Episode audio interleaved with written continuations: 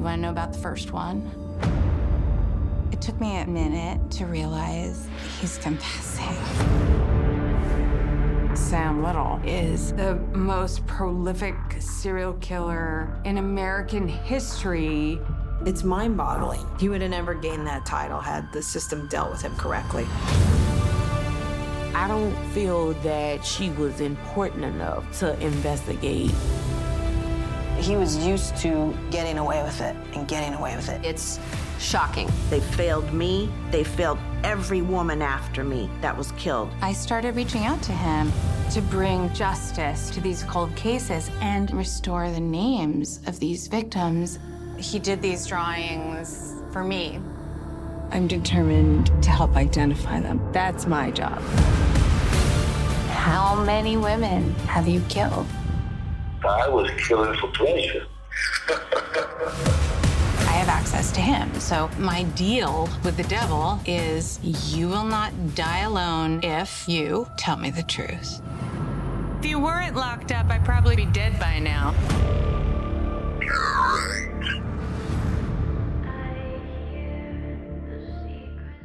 I'm doing good. Good morning, Jillian, Joe, Jeff in Las Vegas. Good morning, Jeff in Las Vegas. What's happening in Las Vegas? Uh, lots of things are happening in Las Vegas. The energy's back, things are reopening, so we're all excited here. Cool. Uh, well, uh, thank you for talking to me about your new docu series, uh, "Confronting a Serial Killer." And uh, Joe, it's always uh, good to speak to you again, and can always count on you to give me some sleepless nights with your documentary.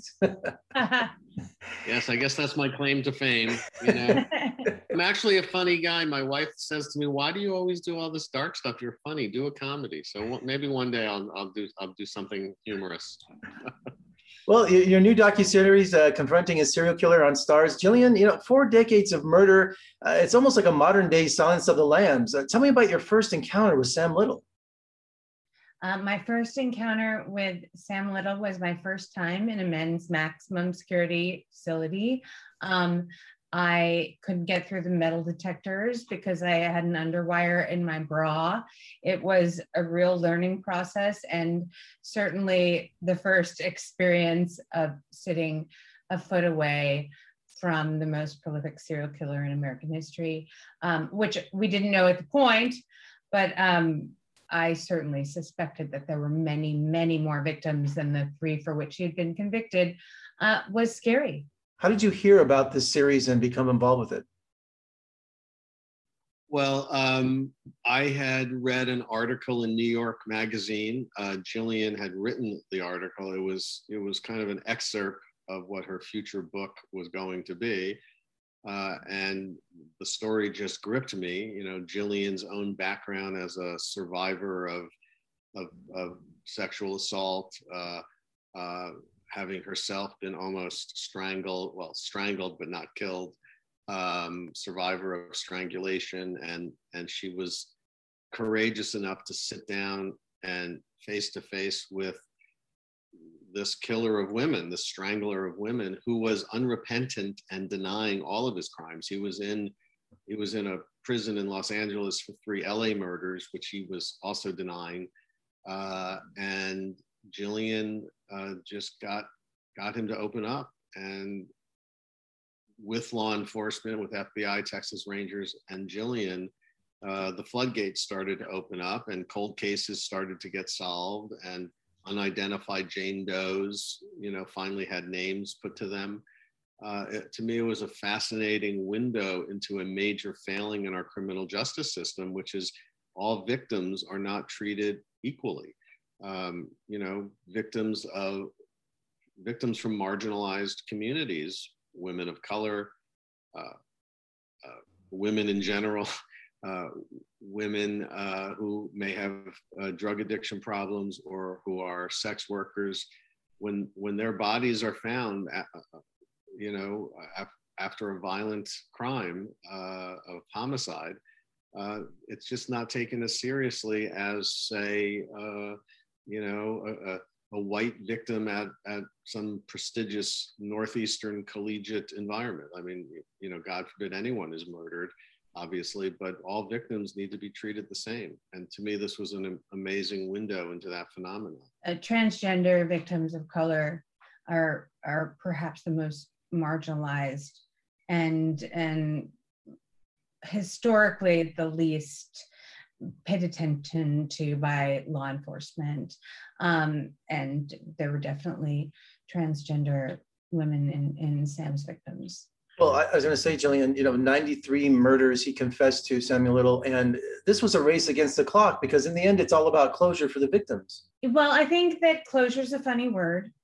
Um, and uh, I, I, say, I think in the documentary, you know, that closure is a word for other people um, rather than for people who have been directly impacted by violence. But, um, I, you know, I do think that there are answers. And for me, that's essential. And for many of the families of Sam Little's victims with whom I'm in touch, um, that has been essential. Um, so I like to think of it as answers more than closure. And Joe, in your career, you've tackled such serious subjects. Where does this rank? Where does this story fit in? Um, you know, I I try not to pick favorites among my babies. um, I think all of all of the criminal justice stuff, you know, for me, there was a, an important reason to tell the story. Paradise Lost, terrible wrongful conviction.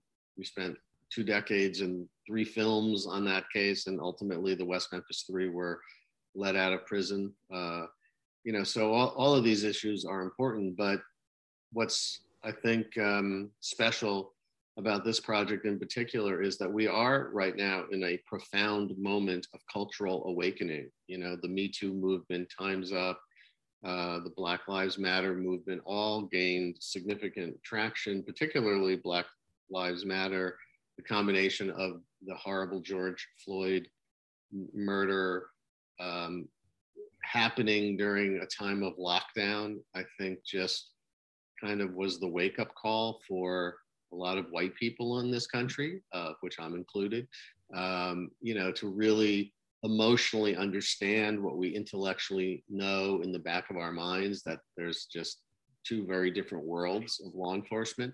And again, you know, there's a lot of great cops, great prosecutors, people who really care. It's hard to paint one broad brush and say everyone is bad in law enforcement. The opposite is true. And, you know, but, you know, part of this cultural awakening uh, also applies to victims of crime. And that's what I hope this documentary raises that while we're in this moment of recognizing there are inherent biases in many aspects of our society, it includes how we treat victims. And it's not just a casual uh, impact when we ignore uh, victims, any victim of crime, because there's a ripple effect. There's a generational impact on families who feel like nobody cared to solve the murder of their loved one. That has that has a ripple effect. And frankly, it has a ripple effect in allowing these killers to flourish. I mean, this is somebody who should have been brought to justice decades ago, could have been brought to justice decades ago, and because he was not, uh, the, the, the, the pain and suffering over a 40 year period is unimaginable. Well, uh, the series is docu-series is called "Confronting a Serial Killer" on Starz. Jillian, I think you're just extremely brave. I have great admiration for you, and uh, and Joe, a fascinating documentary. Thank you so much for both of you joining me today, and good luck with the series. Thanks for having us. Much appreciated.